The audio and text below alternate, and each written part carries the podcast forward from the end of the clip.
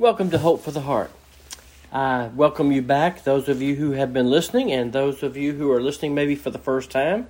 It's time for us to look at the prophetic scripture tonight. We're studying the book of Revelation, and uh, it's always exciting for me to be able to dive into this book. As hard as it is and as difficult as it is to preach, it's uh, always a, a great challenge for me, and one that I know that I'm blessed with, and I certainly hope and pray that you're blessed.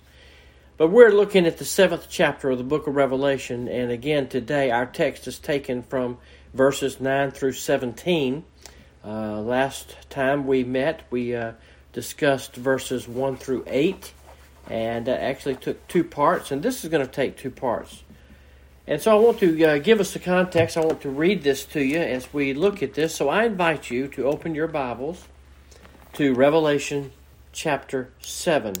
And I'm going to read just a couple of verses. Uh, it covers all 9 through 17, but I'm not going to uh, read all of that and because I, first thing, I know I'm not going to be able to, to hit all the points of uh, 9 through 17. I'll hit just a few points and then we'll continue this uh, next time. So, for right now, the Word of God reads, beginning in verse 9 of the book of Revelation in chapter 7. Again, that's Revelation chapter 7, verse 9. The Word of God says, After these things I looked, and behold, a great multitude which no one could count, from every nation and all tribes and peoples and tongues, standing before the throne and before the Lamb, clothed in white robes, and palm branches were in their hands. And they cry out with a loud voice, saying, Salvation to our God, who sits on the throne, and to the Lamb. And all the angels were standing around the throne, and around the elders, and the four living creatures, and they fell on their faces before the throne, and worshipped God, saying, Amen. Blessing, glory, and wisdom, and thanksgiving, and honor, and power, and might be to our God forever and ever. Amen. This might seem like a, a very a straightforward kind of a text. It would be kind of easy to go through, but it's uh, actually not. It's in fact, it's one that I looked at. Is that well, okay? When I get to seven, I can just relax a little bit, but it's going to be a relatively straightforward. But it's really not. And when I think about this verse, I think about growing up and uh, thinking, uh, I'm not growing up, but after I became a Christian, thinking about, which so many Christians do, uh, how we pray for revival, how we, we, we, we pray for a worldwide revival like uh, something we had never seen up before or, or we've heard of, but always would want to know what it would be like to be in a revival. And so as I, I, I bring this message, I want you to just think with me for a minute if you were to be in a revival, what do you think it would be like? Uh, I know that probably most of us have not. I've been in some times where uh, the Word of God was preached and there was a lot of excitement in a church at a time or two, and it was probably as close as I, have been to a revival that uh, maybe even as closer than some people have been. But there are revivals, true revivals, not some things that we hear about through the charismatic movement, but true revivals of God that we hear about from time to time. But I think about how it would what it would be like how would people who have actually been in a revival describe it? Well to begin with i think we're headed towards this. I think this text is something that is an eye-opening text for us because i know right now in america there's a lot of christians that are praying for a revival for this country. They they think that uh, really the end has pretty much come when uh, when uh, Biden stepped in and some of the laws and some of the things that are happening in our country uh, I've heard people say that. Uh, and I want you to know God is sovereign and God is on the throne and God appointed him for our time.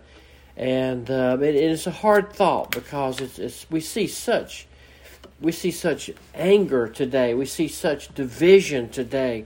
And, and it seems like, well, the answer would be for a worldwide or at least an American revival that would just shake things up. And certainly all of us as Christians have prayed through the ages for this, and many are praying now. Well, what would it be? What would happen in America if we were to have a true revival?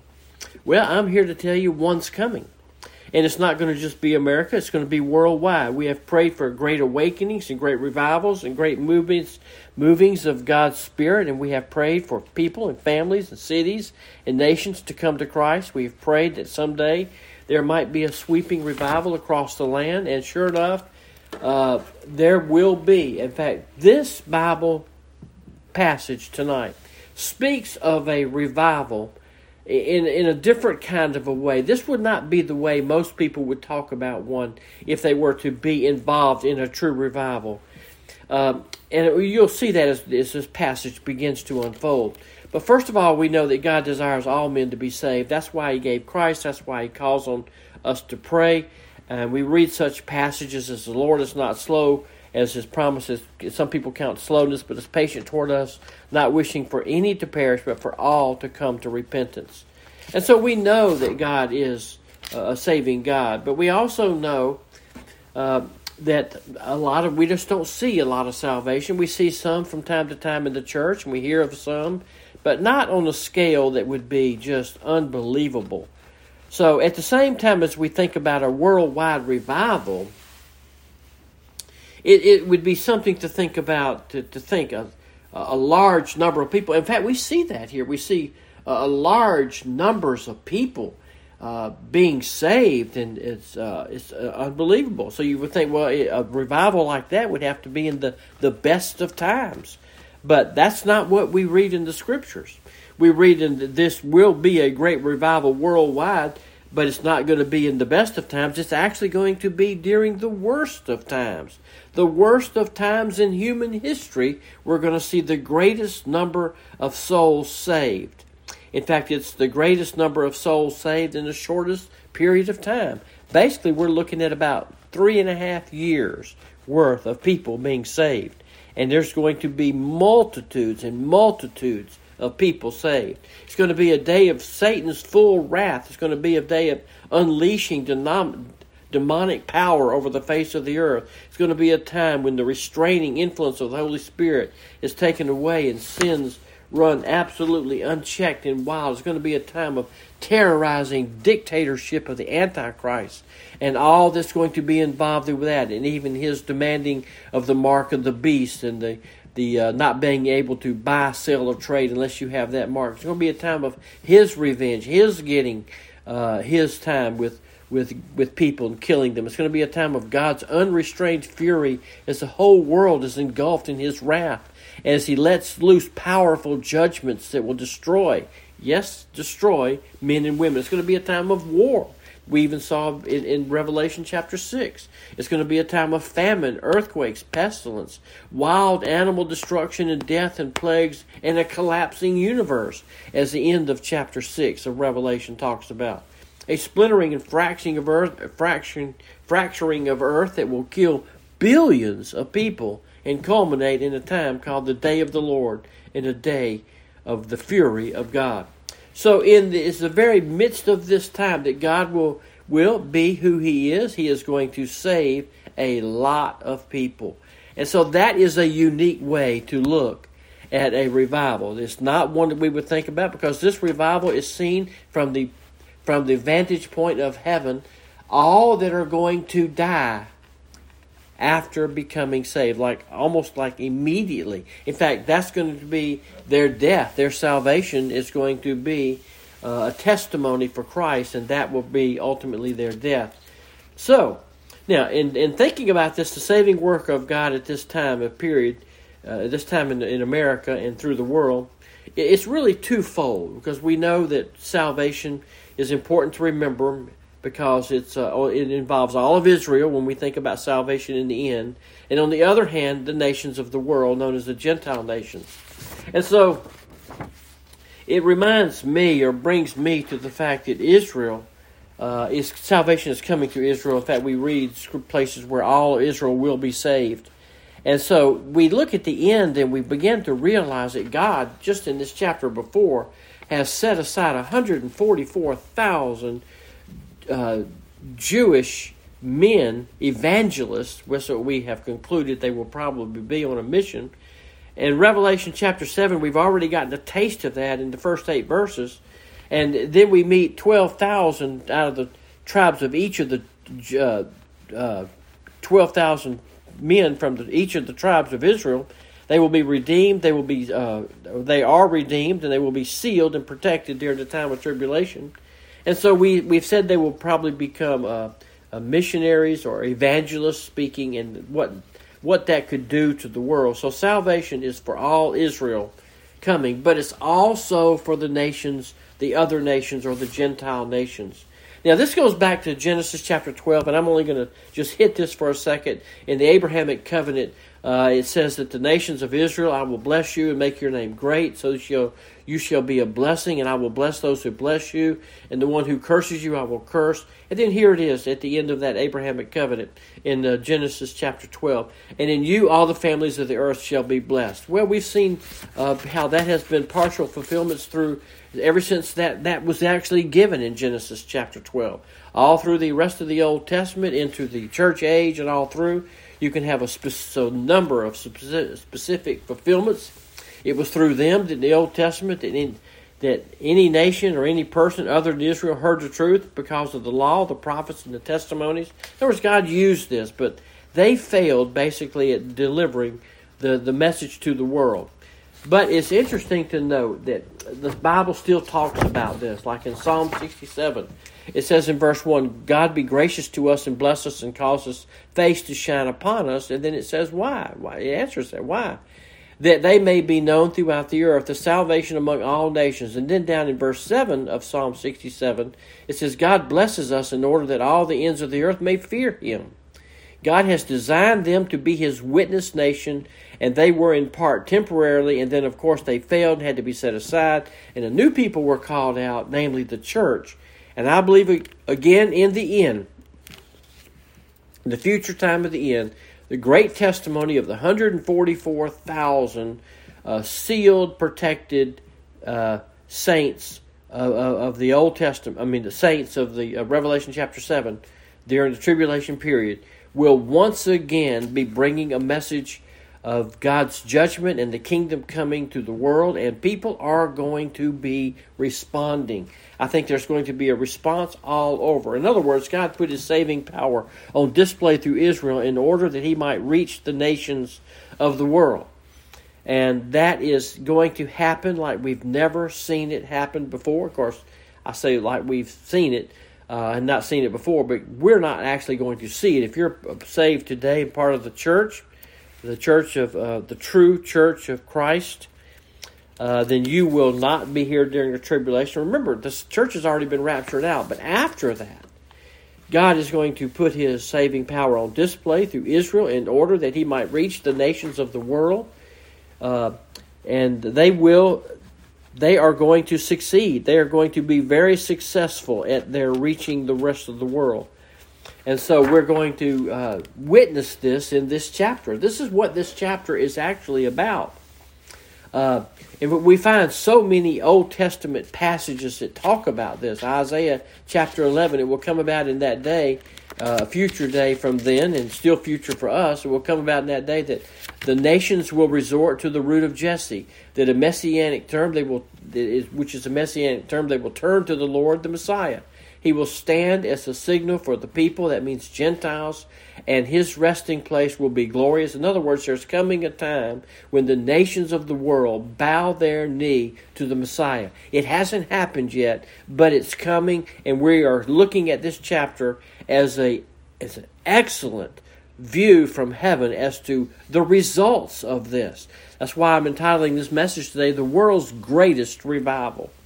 We don't see it from the world's vantage. We don't see how that happens, but we're going to take a look at it in part through the the uh, the terrible persecution and the, the rage of the antichrist and the false prophet and the judgments all of that is going to be producing uh, what this result is going to be so always god's plan with israel was to use to reach the world just when they set aside his plan uh, and then God turned to the church to reach the world as He made clear in the Great Commission go into all the world and preach the gospel.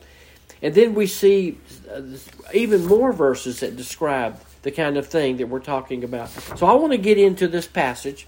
Uh, look, looking at this text, it's again it's, it covers verses nine through seventeen, but the text is very clear in some ways of, of uh, describing this. Is, is at least if you have a, a thought of this going into it that he says in this text that if you look at verse 1, uh, the, the, the outline is going to be very, very simple. The very first, number one on the outline is there's a comment. The first is a comment. And this, they're all going to begin with C, and so it's just one word uh, things to use to describe the outline here. It'll be about two or three points, and then we'll go to next time. Uh, so the first thing is a comment, and I want to say about the comment. He says begins this verse with "after these things," and after these things is a way of telling us that it, the scene is changing. Uh, it, we're looking at a description, and from these people, John begins by saying, After these things I looked. In fact, it even says that, After these things I looked. But in the actual Greek, it actually reads, After these things is one word, and then one another word is behold. Uh, after these things, behold. It's a comment on that because it's a kind of key little phrase, and he's saying, After this, I beheld, or I looked, or I, or I saw each time there's this phrase in the New Testament, I mean, in the book of Revelation, it means that there's a new vision here. That John is all, all of this we are considering as a vision, but there's many different visions within the book of Revelation that he pieces together as he writes this. So, starting in verse 9, we have a vision that is separate from the one in chapter 7, verses 1 to 8. It's a different time. In other words, the scene actually changes some, is what he is saying. So, after he says that, behold, it puts an exclamation on it. It's a startling vision of verse 9. It's a shocking vision. Now remember, by the time John was on the Isle of Patmos, in his old age as an older man and an older apostle, say around 96 AD, this is 30 years after that. And so John is probably long gone, but this is uh, after that period of time, so it's around 110, 115 to 120 uh, AD, and it is a, a time when uh, they're receiving uh, instruction and, and, and persecution is, is bounding, which we saw in the seven churches of Asia Minor. And, and so we, we know that there's a lot going on there. But this is going to be even worse than all of that time. This is going to be something that is described in such a way that it is going to be uh, amazingly shocking to the world as what is actually happening at the world. But the world won't see what we're seeing from this vantage point. We're looking at it from heaven, and the world living through this will only be able to focus uh, basically on the destruction and the wrath and the fury uh, of planet Earth. So uh, he gives this here as, as a, a, way to describe the event. So first we see the comment, but the second he looks at the crowd. Look at what he says. I looked and remember, it's shocking to him. Behold, a great multitude which no one could count from every nation, from tribes and peoples and tongues, standing before the throne. And so he sees this number. Here it's indefinite number. It's not the same as the 144,000 in the first part of this chapter. This is a different group of people. Now, that might be those people are on the earth, these people are in heaven. And these people uh, or are, are described as a very large multitude. He says no man can count. The number was too high. The crowd was too large. God knew it, but it could not be counted. Now, I don't know how many that is, but it's interesting now. All these people came from the earth during the most likely most of them during the second half of the of the uh, tribulation period and that number is a large number. This crowd is a number of people, they get this, that were killed on the earth after they were saved on the earth. There was not another rapture. There is a time where these people will be murdered or killed, or they may die in the actual wave of judgments that is going to be poured out.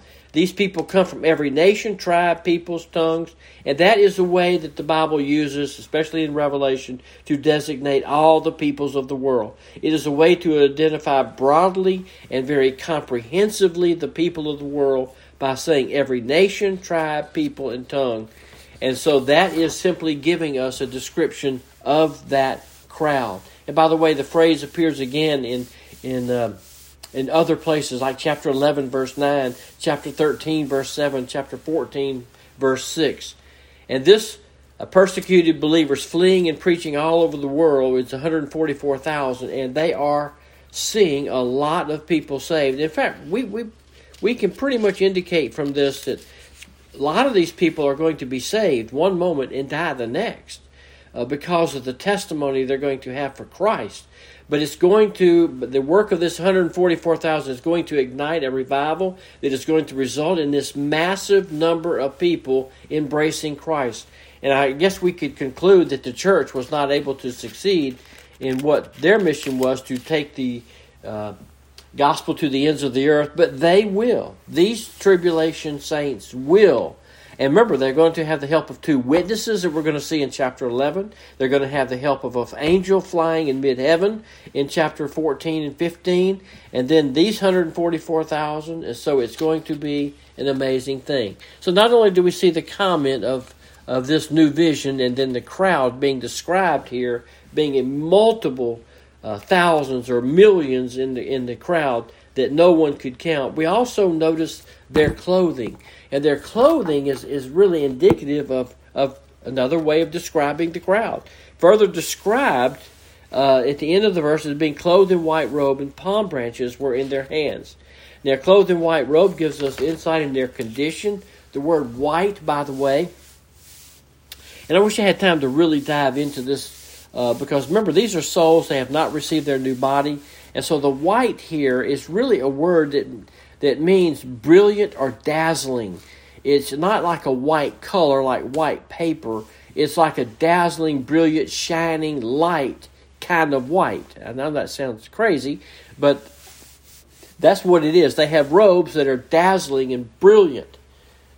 And we've seen this already in some of the clo- clothing in chapter 6. We see those under the altar, and obviously these have joined this new group and so it makes the crowd even more, uh, as far as number, to look at. And so we have a startling thing going on here with this with this crowd and their clothing, and it's uh, it's clothing that is indicative. We've said of of white, meaning uh, always re- would mean salvation, and so these are obviously have been given their robes, as chapter six indicated. They were given their robes of white and told they must wait a while until their their brethren throughout the world were to join them. And so this is a, an interesting time, but is it, it's what we see here with the robes given to them. It would be more of symbols of righteousness. These are symbols of victory. They're symbols of celebration, and all those things are related to the wearing of white white robes. And there's no need to assume they have actual bodies yet because they don't. They we don't see that until Revelation chapter 20, and we'll take a look at that when we get there. So this vision is these souls, and by the way, they're even called souls back in verse 6, verse 9. Uh, the souls of those who have been slain, that was in chapter 6. And so we know they're souls, and we know they're saved, and we know it's symbolic here, a picture of salvation and victory because of the white dazzling robes they have, but also it says they have palm branches in their hands. It's a very interesting thing. Palm branches were always celebrated with with celebration. Palm branches with celebrations.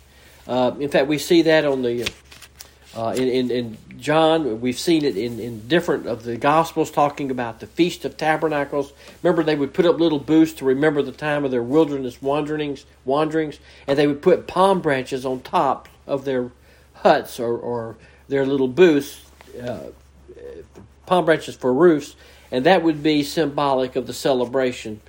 Uh, so here we find them in righteousness, being clothed in white, in celebration. And the celebration not only represents by the white robe, but by the palm branches in their hand. And so we, we we're getting a picture here of imagine this coming through the tribulation time and, and seeing what they're going to see. It's almost impossible for us to imagine that, but they're going to see a tremendously difficult time upon this earth with the wrath and the judgment and the death and the destruction, and even in the heavens, seeing signs and wonders and things that are happening.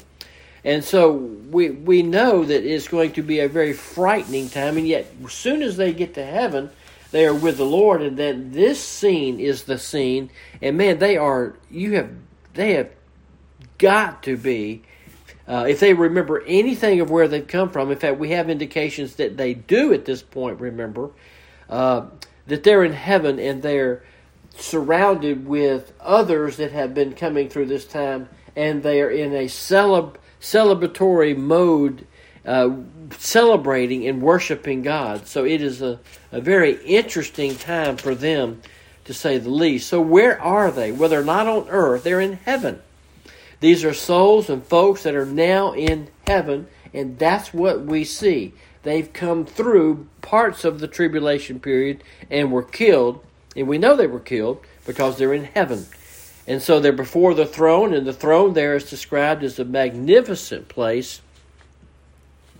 And uh, we, we've taken different looks to that. Back in chapter 5, verse 6, uh, the, the, right there in the midst of the throne, the throne of God, the throne of Christ, they're in heaven, and that's where they are.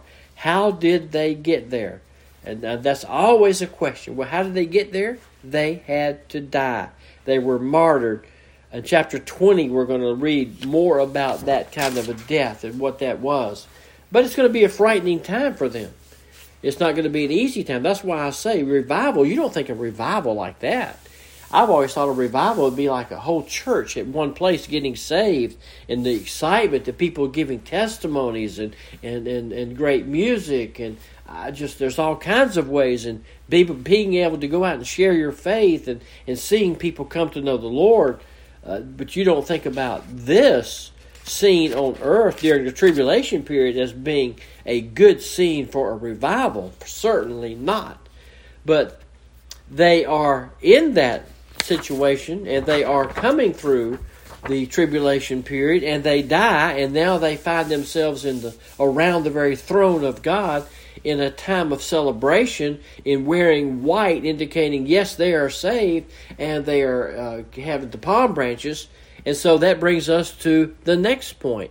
And the next point is we, we see number one is the, the comment, number two is the crowd, number three is the clothing, number four is their cry. Look at verse 10.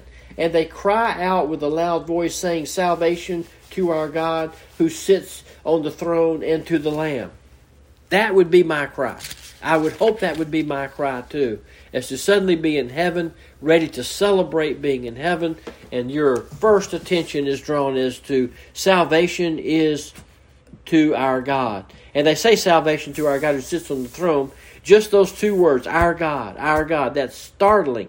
I mean, we look at the world today and we get so discouraged, don't we?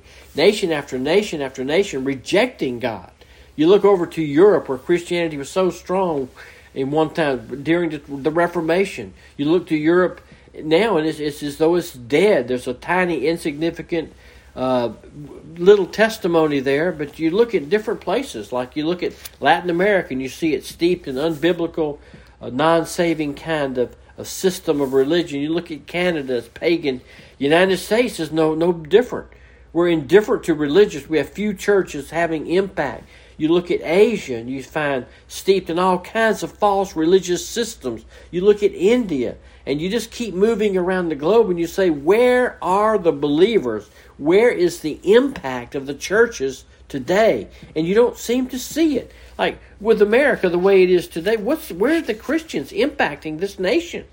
Where are the Christians impacting our senators and our congressmen and and the laws of the land. It's, just, it's, it's frightening. You look at Africa, same thing.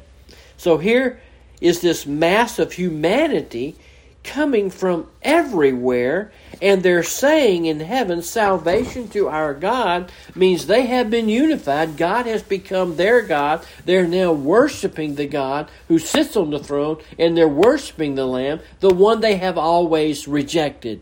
Yes, they've had a change, and their change has been a new heart, and in that new heart was led to, uh, which was a new life in Christ, and yes, they were killed. To be real honest with you, I'm not surprised in one sense, since we already know what they've just experienced, that there are many people who curse God, but there will be many others when this stuff begins to break loose who will turn to the gospel. Oh, they may curse God at first until God changes their heart. Oh man, it, it is going to be they are going to be singing. And this multitude is crying out, it says. They cry out. In fact, that word in the original language means to, to shout out in tears salvation to our God. That simply means we give Him the credit for our salvation.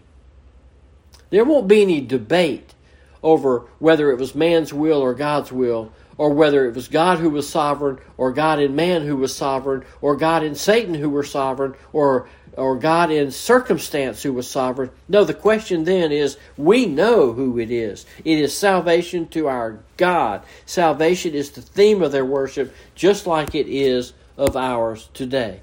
So that's what I want to leave you with. I can't continue any further, but uh, for now, this is William Rogers, and you've been listening to Hope for the Heart, the book of Revelation, chapter 7, verses 9 through 17. This was only the very first part of this. Uh, I think I can get to the rest of this next time. So, till then, keep reading your Bibles, stay informed, stay in prayer, and stay in, in into your Bibles, reading them, never taking them for granted. And again, thank you for joining us today.